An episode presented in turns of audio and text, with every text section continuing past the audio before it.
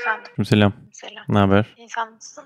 İyi. Şu anda otomatik gist yayına ortak olmuş vaziyettesin. Sana bir sorum var. Telefonda Joker Tabii. hakkımı kullanıyorum. Galata Port'ta hani önünden geçtiğimiz bir bina vardı ya. ne kullanıyorsun? e, yabancı mimar kimdi? Foster mı yapmıştı o binayı? Renzo Piano. Ha piyano mu? Piano. Tamam. Evet. Ee, Vay bu soruyu bilemediniz. eminsin değil mi son kararın mı? Son kararım canım. Eminim yüzde yüz. Tamam. O zaman Kaç, kaç? C Renzo. Piano diyorum. Şimdi Biz küçük bir kayıt çekeceğiz de şimdi hemen. Tamam, Foster tamam. Foster diye arattım bulamadım da. Poster. Ne diye Galata Port mimar falan diye mi arattın? İşte olmadı yapamadım yani. Biliyorsun o konularda beceriksizim. Tamam piyano evet. Tamam piyanodan aklıma kalır. Thank you. Ciao Bella. Görüşürüz. Bye bye. Renzo ya. Nasıl bilemeyiz?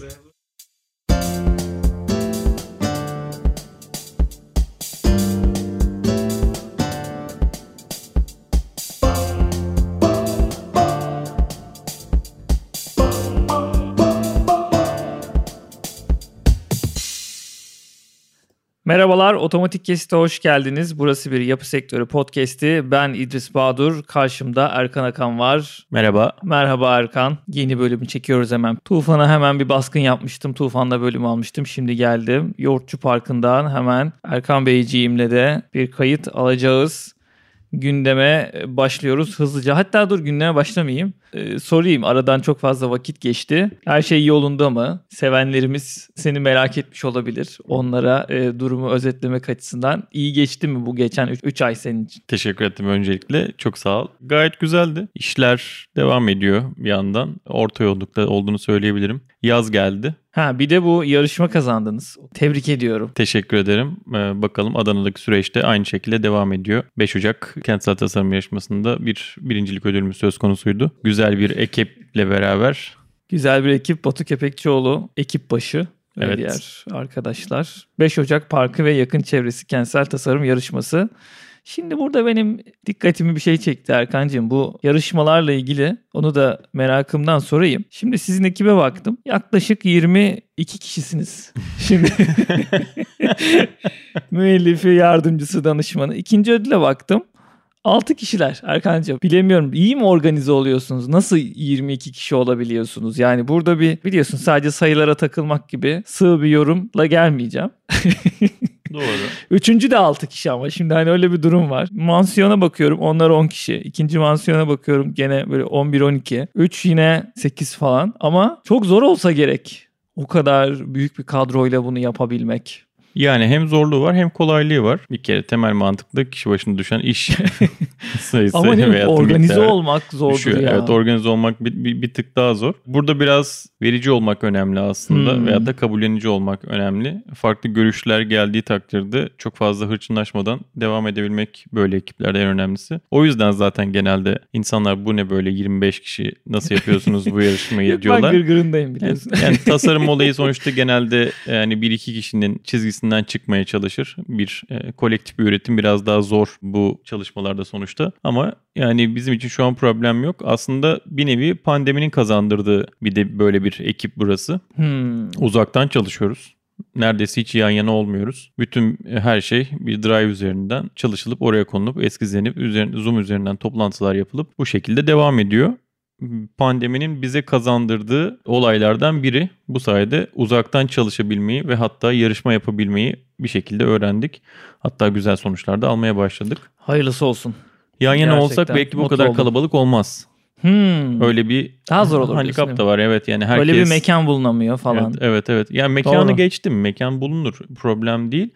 Ama o kadar kişinin aynı anda ses çıkarması, eş zamanlı projeye müdahale etmesi o zaman aslında belki de olamayacak bir şeydi. Bu kadar kalabalık olmayı sağlayan şey aslında uzaktan çalışmak. Yani 3-5 kişi bir şeyler yaptıktan sonra diğer insanların ona bakarak yorum yapması, tekrardan üzerinden geçmesi. Aynı anda herkes bir şey yapmıyor sonuçta genel olarak. Tabii tabii. Tebrik ediyoruz tekrardan. Gündem maddelerimize başlayalım. Bugün İzmir'le başlayalım. İzmir Büyükşehir Belediyesi binası boşaltılmış. Kıma hazırlanıyormuş. Ömer Yılmaz'ın tweetinde görmüştüm ben de. Ardından geri dönüp baktığımızda geçen yılda aslında verilmiş bir karar olduğu ortaya çıkıyor. İTÜ'ye de bir e, rapor hazırlatmışlar. e, İzmir Büyükşehir Belediyesi yönetimi. Bu raporda da Ağustos 2021 yılında yapının güçlendirilmesinden ziyade yıkılmasının daha doğru olacağını belirtmişler. Evet Erkancığım Konak Meydanı İzmir bir yapı gidiyor. Bu konuyla ilgili diyeceğim bir şey var mı? Bunu yorumunu sen yap. Sonuçta orada okudunuz. İzmir tarafını daha çok biliyorsunuz. Yani evet nitelikli bir bina.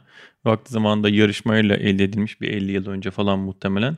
Ve İzmir'e gelen herkesin aklında kalan bir yer. Konak Meydanı'ndaki en gözle görülebilir alanlardan bir tanesinde sonuçta. Direkt meydana bakıyor. En çarpıcı yapılardan biri bir yandan da. Zamanına göre de şimdiye göre de gerçekten güzel bir yapı. Bu yıkılma mevzusu bayağı bir teknik bir mevzu aslında. Güçlendirilebilir mi, güçlendirilemez mi? Gerçekten aslında belki de mimarlığın dışındaki bir olay. Rapora Yani- baktım net bir şekilde belirtmişler. Orada. Yani zemin etüdü, işte yapının durumu, işte bugüne kadarki yıpranma payı ve benzeri şeyler. E, gönül ister de yıkılmasın ama bu bir yerde teknik olarak zorunluluk haline geldiyse yapacak bir şey de kalmıyor galiba. Ya şu eleştiri de var ya hani raporlar yazdırılabilir, her türlü rapor yazdırılabilir gibi bir yere çıkıyor konu. Ömer Yılmaz orada bir eleştiri yapmış. Yani sadece bir doktora danışmak doğru mu bir hastalıkla ilgili gibi bir yere gitmiş konu orada. Ya bunlar politik söylemler olmuş oluyor. Evet, yani hani evet. ülkemizin içinde bulunduğu güvensiz ortamın bir daha gözler önüne seriyor. Hani doktora da tamam hadi doktor bir tık daha göreceli bir şey. Çünkü sonuçta tahmin edemeyebilir öyle bir vakayla karşılaşmadıysa veyahut da farklı farklı insanlarda sonuçlar doğurabilir bir hastalık da. Bu çok daha teknik bir mesele. Bir rapor çıktıysa başka yerden de muhtemelen aynı rapor çıkması gerekir ama bizim ülkemizdeki güvensiz ortam buraya da sirayet edip böyle bir şeyi getiriyor insanlara. Aslında raporların kanaat belirtin yani raporların sonunda bir kanaat belirtimi durumu oluyor ama e, geçen bölümde de zırt pırt bilirkişilik dedim. E, o- onun sonunda da aslında bilirkişi raporlarında da aslında benzer yere çıkıyor. Net bir karar belirtmemek, durumu ortaya koymak, ihtimalleri ortaya koymak ama kesin bir yargıya gittiğiniz zaman aslında orada işte artık hakimin yerine geçmiş oluyorsunuz ya. Öyle bir durum oluşuyor ama işte bu raporlarla ilgili durumda da bir teknik raporda da yine en nihayetinde bir şekilde bir yargıya varılması gerekiyor. Fakat o yargının dayandırıldığı şey atıyorum maliyetse yani bunu yapana kadar aynı paraya yeni yapı yapılır gibi bir yere geliyorsa konu örnek Hı hı, veriyorum hı hı. ya da aynı emeğe. E kardeşim hali hazırdaki yapının değeri o kadar önemli ki gerekirse o kadar para harcansın gibi bir şeyi demek teknik bir insanın kararından çıkıyor. Orada aslında bir yatırım ya da bir koruma kararı gibi bir şeye geliyor konu. Yani biraz hassaslaşıyor orada biraz terazi. Evet. Yani Ee, dengede bir mevzuysa maliyet anlamında okey. Ee, buradaki şeyi tam olarak bilmiyorum. Yani gerçekten yı- yıkıldıktan sonra buna harcanacak güçlendirme e, bedeliyle yeni yapılacak bir yapının maliyeti arasındaki uçurum nedir? O öyle bir raporda bir şey söz konusu değil. Yani bir fizibilite çalışılmış değil bildiğim kadarıyla. Evet. O yüzden üzücü de olsa e, bilemiyorum açıkçası. Ben vallahi beğenirdim. İzmir'e çok gelmedim ama her geldiğimde de görünce hoşuma giden bir yapıydı. Ya ikonik yapılardan evet biri. ikonik. Ee, bu arada İzmir Mimarlar Odası da bununla ilgili bildiri yayınlamıştı geçtiğimiz yıl. 2021 yılında Temmuz ayında. Yine orada belirli karşı çıkan söylemleri var idi. Sorular yöneltiyordu belediyeye. Hayırlısı olsun diyoruz. Bir sonraki haberimize geçiyoruz. Tabii şu ara çok konuşulan en Another diyecektim. Azı. Şu ara çok konuşulan bir diğer polemik Atatürk Havalimanı'nın pistlerinin yıkılması konusu. Bunu aslında geçen hafta Tufan'la biraz konuşacaktık. Tam o ara iş makineleri giriyordu piste. Sonradan işte işleme başladılar. İşte Ekrem İmamoğlu çıktı açıklama yaptı. İşe başlanılan tarihte henüz sözleşmeler onaylanmamıştı. İşte sözleşme olmadan nasıl işe başlıyorlar gibi bir söylemi vardı. Diğer taraftan Twitter'da park yapılacak bir alanın illa da tüm pistleri yıkılmalı mı gibi bir polemik döndü. Sonradan yok efendim tüm pistler yıkılmıyor. Bazıları yıkılıyor gibi işte karşılıklar şunlar bunlar derken bayağı bir kör dövüşü gibi gidiyor aslında. Yani maalesef şimdi bu metropolün en değerli alanlarından biri, en değerli havalimanlarından biriydi. Şu an atıl vaziyette bir şekilde bırakıldı. İşte metronun gittiği maalesef herkesin söyleminde olan tek e, havalimanıydı aslında. Evet.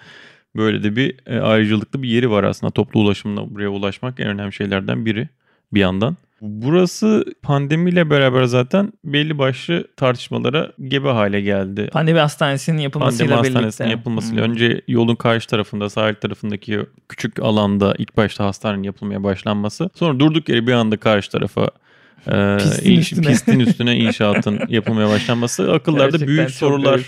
uyandırdı. Hep böyle şaibeli gittiği için belli başlı şeyler. Şimdi işte durup dururken ben şey diye düşünüyorum. Acaba başka bir gündem mi vardı? ya niyet bir, belli bir ya. anda iş makineleri girdi. Yani başka bir pr- problem veyahut da soru aslında burası havalimanı olmaktan çıktıktan sonra bu vasıftan çıktıktan sonra bu havalimanı etrafı biliyorsunuz ki belli bir kodda belli bir yükseklikte yapılar yapılmak var şimdi, zorunda. evet senin geleceğin yer. Ee, Havamanya mıydı? Havamanya da- Evet. deniyor. Ee, belli bir yüksekliğe kadar yapa- yapabiliyorsunuz. Daha sonrasında izin verilmiyor tabii ki de uçakların iniş kalkışındaki rahatlık anlamında. Burası millet bahçesine çevrildikten sonra bir şekilde ne olacak etrafındaki rant alanları hemen yükseltilecek mi? Sahil kısmı özellikle Bakırköy'deki gibi işte 20-30 katlı konut bloklarına mı dönüşecek? Öyle bir set haline mi gelecek? Bunlar büyük sorunlar. Çünkü Bakırköy'de de bu böyle yaşandı. Yani daha önce deniz kenarı diye hatta sattıkları Evet. üçer katlı atıyorum yapıların önüne şimdi 20 katlı yapı yapıldı. Doğru. Bu şöyle sorunlara da sebep oluyor. Buradaki hiçbir yatırımcı bu güvensiz ortamda yatırım da yapmamaya meyilli hale geliyor. Çünkü sizin yaptığınız bir yeri şöyle manzarası olduğunu düşündüğünüz bir yeri 3 gün sonra karşısına bambaşka bir şekilde bir şey de gelebilir. Şartlar çok hızlı değişiyor. Şartlar gerçekten Ama şu var genel havacılık terminali kalmayacak mı? Bununla ilgili bilgi var mı? Bununla ilgili ben göremedim. bir, açıkçası- bir pist kalacağı söyleniyor.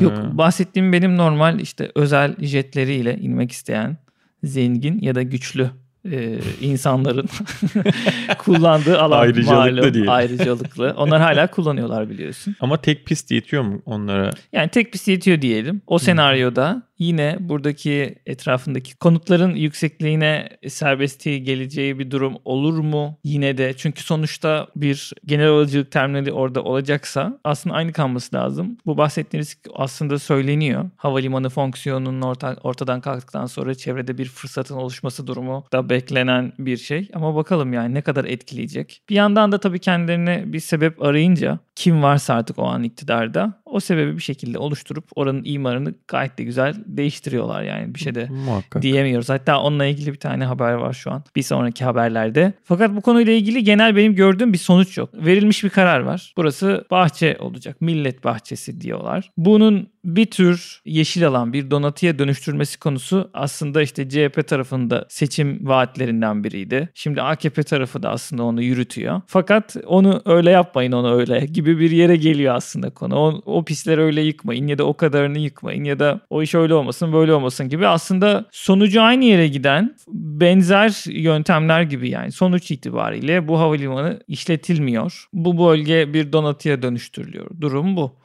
Belki İki tarafta benzer şeyleri konuşuyor gibi olduğu için ben açıkçası şeyi göremiyorum yani. E tamam yani bir biri öyle söylüyor, biri böyle söylüyor. Sonuçta her türlü bu havalimanını kaybediyoruz. Daha çok canımı yakan benim şu. Özellikle bakın Ulaştırma ve Altyapı Bakanı'nın söylemleri var. Televizyona verdiği röportajlarda daha çok böyle oluyor. Ya bayağı öyle kötülüyor. Gördün mü bilmiyorum ama çok kötülüyor yani. Bu havalimanı zaten şöyleydi, böyleydi. Etrafa şöyle zarar veriyordu. Zaten kapasitesini doldurmuştu falan diye böyle çok soğumuşlar. yani onu tam anlayamıyorum. İşleyen bir havalimanıydı bu. Tüm altyapısı kuruluydu. Toplu taşıma açısından akslar üzerindeydi artık. Ve bir sürü avantajı olan bir yerdi. Bunun birazcık daha yoğunluğun azaltılıp e, durmasının kime zararı vardı? Gerçekten çok çok merak ediyorum yani. Tabii ki sorunun cevabı belli. Yeni yapılan havalimanına zararı vardı. Ama tutup da bu kadar böyle kötüleyici konuşma yapmak onu algılayamıyorum yani. Açıp televizyonda devamlı şöyle kötüydü, böyle kötüydü. Allah kahretsin gibi bir yere gelmesi. Biraz orası orası birazcık canım yakıyor benim. Yani hemen bir TÜKAKA moduna geçilebiliyor Tabii, tabii, tabii, ki de hemen acayip böyle. açıkçası. Her yerin aslında bir geçmişi var ve bu şehre bıraktığı bir iz var. Buranın bu izini kaybetmeden, bu hissiyatını, havasını kaybetmeden yani bu havalimanı sonuçta daha bugün okuyordum. Bütün Yeşilçam filmlerinde Avrupa'ya giden evet. yol olarak diye düşünülürdü her zaman. Yani Atatürk Havalimanı hemen ilk uçakla Avrupa'ya gidiyorum gibi bir söz. Hatta okudum bugün bir gazeteki. Haydarpaşa gibi bir değeri var aslında değil mi? Evet evet yani herkesin bir geçmişi bir şeyi var. Bunu koruyarak yani bizi koruma kültürü çok çok az olduğu için aslında koruma kültürü deyince hemen sadece tarihi yapılar olarak diye düşünüyor. Yani bunun da bu anlamda bir değeri var. Şehre kattıkları ve bu şehirdeki insanların belli başlı e, anıları var burada. Bu korunarak da bir yere kadar devam edebilir. Proje yani işlev değiştirebilir sonuçta. Çok çok problem değil bir yere kadar. Bir de temel soru hiç, sen hiç Millet Bahçesi projesini gördün mü? Atatürk Havalimanı'nın üzerine yapılacak. İncelemedim. Ben yani görmedim. tabii ki görselleri var ama tutup da burada tam olarak bir plan düzleminde ne tipte donatılar var, bu nasıl yerleşiyor, buradaki genel sirkülasyon nasıl olacak, buraya insanlar nasıl ulaşacak, içerideki aktivite rotaları nasıl yerleşecek bilemiyorum. O yüzden bir fikir belirtemeyeceğim. Ama ben başka bir konudan bahsedeceğim. Az önce bahsettiğin işte yatırımcı kaçırıcı hareketler şu mesele. Devamlı bir manevra yapılması özellikle imar planları üzerinde. Onunla ilgili bir haber var. O habere geçeyim mi? Ondan ziyade ben hani Sen bu bakıyorsun bir yandan açtı TRT Haber'den Atatürk Ya buradaki Havalimanı Millet Millet Bahçesi'ne Bahçesi'ne. bakıyorum da. Evet. Stok videolar var. Evet. Efendim bir takım foto gerçekçi görseller var. Büyük büyük sahalar var. Ya bir şey diyemiyorum açıkçası. Sonuçta yeni bir donatı oluyor. Tutup da doğrudan imara açılmamasına insan şükrediyor. Hatta bununla ilgili de haberimiz var. Sevgili Erkan Akan bak istiyorsan şu iki haber sırada bekliyor. Boş ver boş ver. Gel biz diğer haberlerimize geçelim. okey. Ben sana diyeyim. Millet bahçesiyle millet bahçesi olma. Şimdi önce ilk haberi hemen hızlıca yani bundan sonraki ilk haberi söyleyeyim. Kemer Country golf sahaları yapılaşmaya açılıyor. Bakanlık İBB'yi devre dışı bıraktı diye Sözcü'den Özlem Güvenli'nin haberi.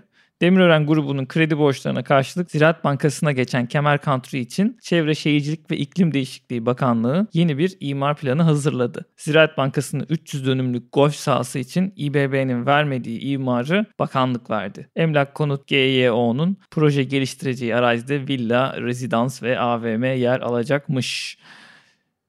İlginç bir olay. Demirören grubu bir kredi alıyor. ipotek gösteriyor burayı. Ardından ödemiyor tabii onu.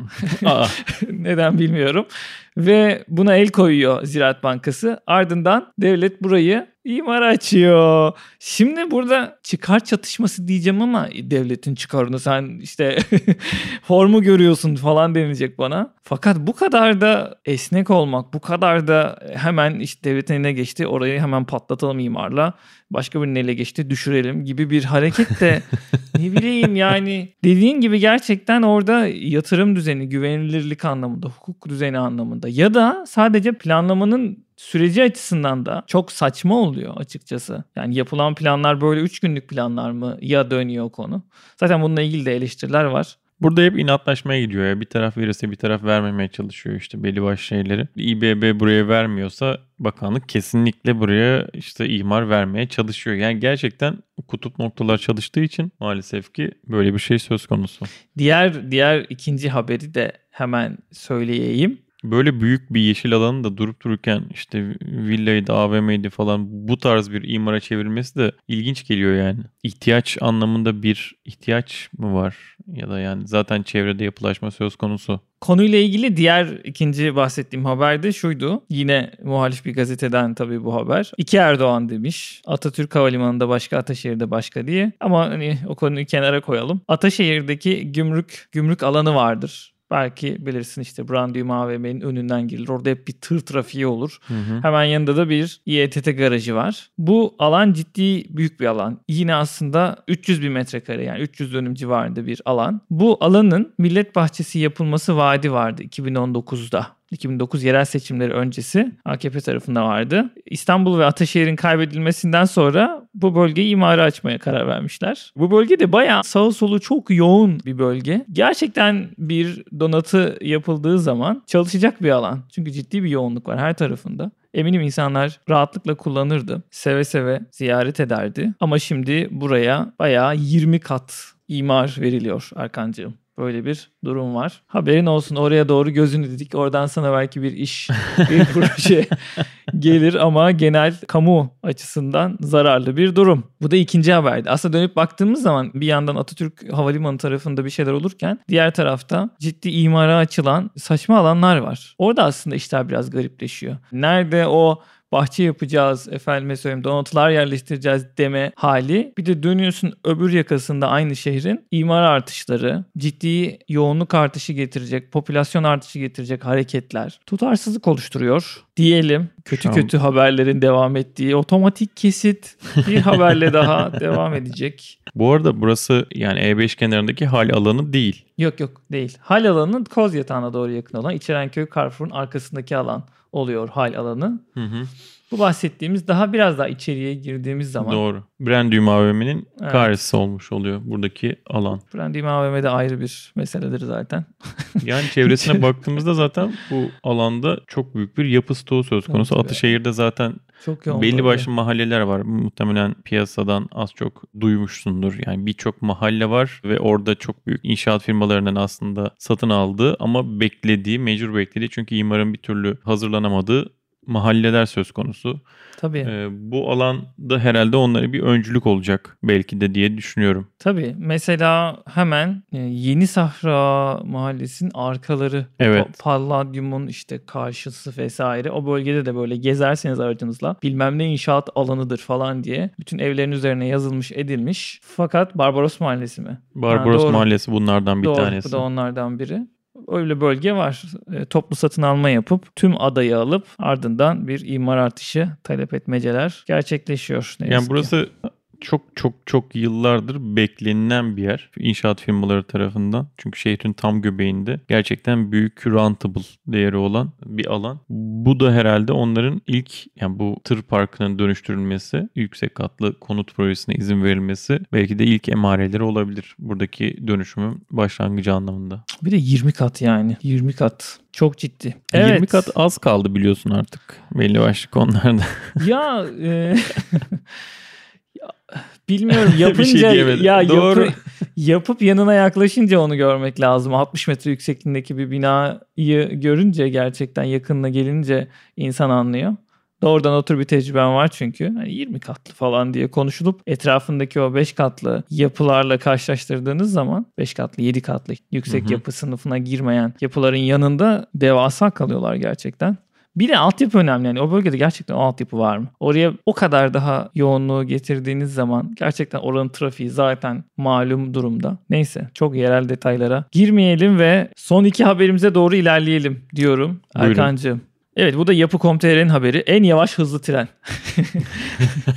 Başlıklarımız çok mizahi. Biz biz zannediyoruz ki hani birazcık mizahi olsun ama sağ olsunlar yayın organları da mizahi başlıklar atıyor. Ankara-İzmir arasındaki ulaşım süresini 3,5 saate düşürecek yüksek hızlı tren hattı 10 yıldır tamamlanamıyor.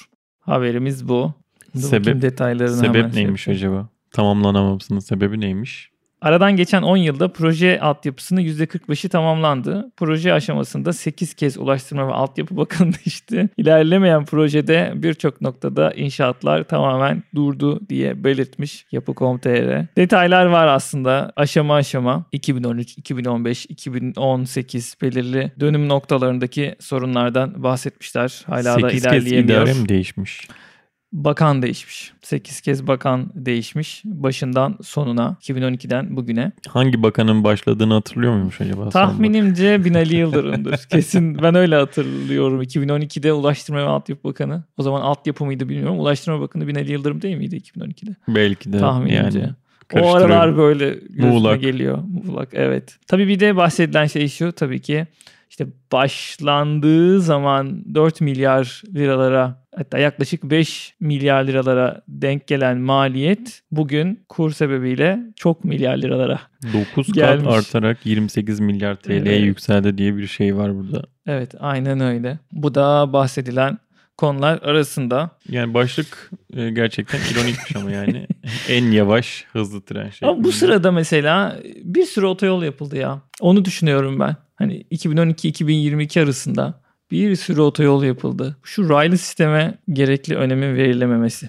Ama bugün ne kadar sıkıcı Erkan ya haberler. Evet Evet, o zaman son eğlenceli haberimize geçelim. Ben bu haberi görünce eğlendim. Bu haberi gördüm, güldüm. Cumhurbaşkanı Erdoğan temel atma töreninde müteahhidi sahneye çağırıp fırça çekti. Okuyamadım da bak. 36 ayda biter diyor. Sen nasıl Fatih Torunusun? Bu müteahhidi değiştirelim biz. 24 saat çalışacaksınız. Full time demiş Cumhurbaşkanımız. Müteahhidin hakkından müteahhit gelir diyorum. Erkancığım yani bana bu bu geldi yani. Al birini vur ötekine gibi bir söylem. Bir müteahhidin bu şekilde azarlanması seni seni nasıl hissettirdi? Sevindirdi diyormuş. ya şaka bir yana buradaki şey gerçekten kötü. Yani şaka canım, ne mahiyetinde kadar bir mi çağırıp yani?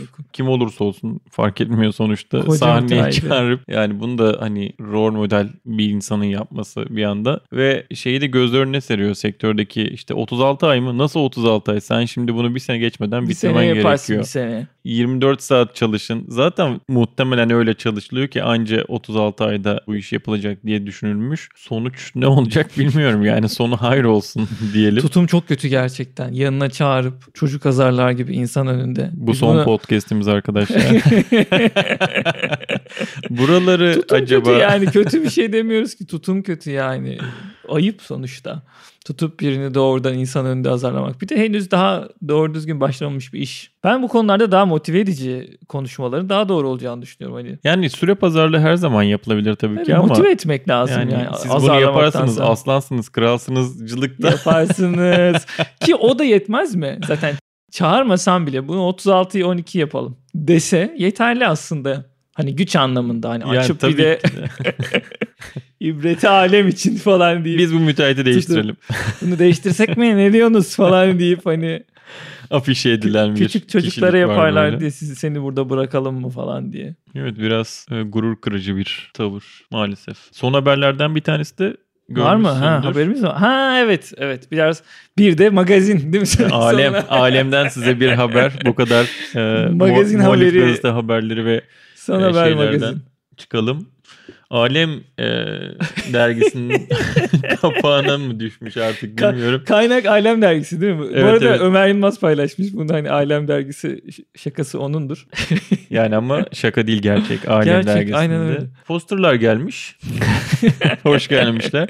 Kimsenin haberi olmadan e, Posterlar. Türkiye'ye gelip gitmişler herhalde anladığım kadarıyla. Sevgili Norman Foster. Sir müdür abimiz? Sir'dür Sir. Sir Norman Foster bakalım. Sir ünvanı al- almış. Almış mı? Ha. Evet. Evet. Sir'müş ben de baktım. Yo bir dakika. Galiba. Ha Ben Sir, Sir Sir. Evet. Sir'müş. Tamam. Rahatlayabiliriz. bir Sir aleme fotoğraf vermiş. Peki yani haberde böyle dünyaca ünlü mimar Baron Norman Foster ve eşi Lady Elena Foster ve- da serginin açılışına katılmak için İstanbul'a geldi. Baron'u ben bilmiyorum. Baron nasıl? Sir'ü biliyorduk da Baron neyse o. Ben de Baron'u burada ilk defa duyuyorum. Norman Foster. Baron bizde başka bir şey ifade ettiği için bilmiyorum e, tabir olarak. Ömer Yılmaz şunu eleştiriyordu. Birçok ünlü mimar gelip konferans veriyor. Ee, henüz e, Foster'lardan böyle bir şey göremedik. Yani Foster'lar derken eşi tabii ki şey değil. Norman Foster'dan böyle bir şey görmedik. Gelip gidiyorlar bir haber vermiyorlar şeklinde bir Norman'cığım bir arasaydı. Bir alo ya. Ha, İstanbul'a kadar geliyorsun. oradan şey değil mi Arkitera'dan bir şey Bir yapsaydık. gece bende kalırdınız. Gerçekten bu arada şey yok. E, o eski mimarlık aktiviteleri neden yok? Bununla bitirelim bölümü. ya o zaman tamam başka bir soru Başında arki olan bir takım popüler. Pandemi mi acaba biraz örseledi bu durumları? Pandemiden önce de yani şu an Yavaşlamış mıydı diyorsun yani? Şimdi yine- buradaki? Şeye düşeceğiz de Neye? yani festival yapılmayan bir ülkede Ha. konferans mı yapılacak? Bir yandan böyle bakmak gerekiyor yani. Ay o konuda ayrı bir saçmalık gerçek. Neyse ya. Yani ta- tatsız konulardan devam etmek istemiyoruz ama alternatif eğlenme yollarını biz de arayıp bulmaya çalışıyoruz diyelim. Evet. Hala müzik yasağı birden sonra değil mi? Galiba evet. Maske kalktı. maske kalktı. Değil mi? Maske maske kalktı müzik yasağı var. Bu çok ilginç bir ya. Evet, Demek evet. ki ilk müzik yasağı olsaydı bu kadar yayılmayacaktı Yayılmayacak korona. demek yani demek ki maske yasağından önce. Korona Neyse. kulaktan kulağa yayılan diye çirkin bir espri yapmak istemiyorum. Burayı kesebiliriz. Yok kesmeyeceğim. Kesmeyelim. Evet bölümümüz bitti Erkancığım. Zaten süremizi de doldurduk. Açtık bile açtık bile. Evet bölüm öncesi arkadaşlar aslında belki bir, bir saat daha önce yapacaktık ama biz yanlışlıkla bu saati Formula 1 sıralama turlarına getirdiğimiz için İdris'le küçük bir bir saat rötar yaptırdık yayına. Şu sıralama turlarını aradan çıkarıp yaptık. Olsun olsun kayıt sonuçta sabit duruyor diyoruz. Ve bizi dinlemeye devam edin diyoruz. Kendinize iyi bakın. Bir sonraki kayıtta görüşmek üzere. Belki önümüzdeki hafta olur. Belki bir ay sonra olur. Kim bilir ne olacağı belli olmuyor. Önümüzdeki hafta diyoruz. 3 ay sonra kayıt atıyoruz. O yüzden kötü olmamak açısından bir sonraki kayıtta diyeceğim bundan sonra. Peki, Nasıl güzel otomatik taktik. gezit sürprizlerle dolu gördüğünüz gibi her an her saniye karşınıza çıkabilir. Görüşmek üzere arkadaşlar. Bay bay.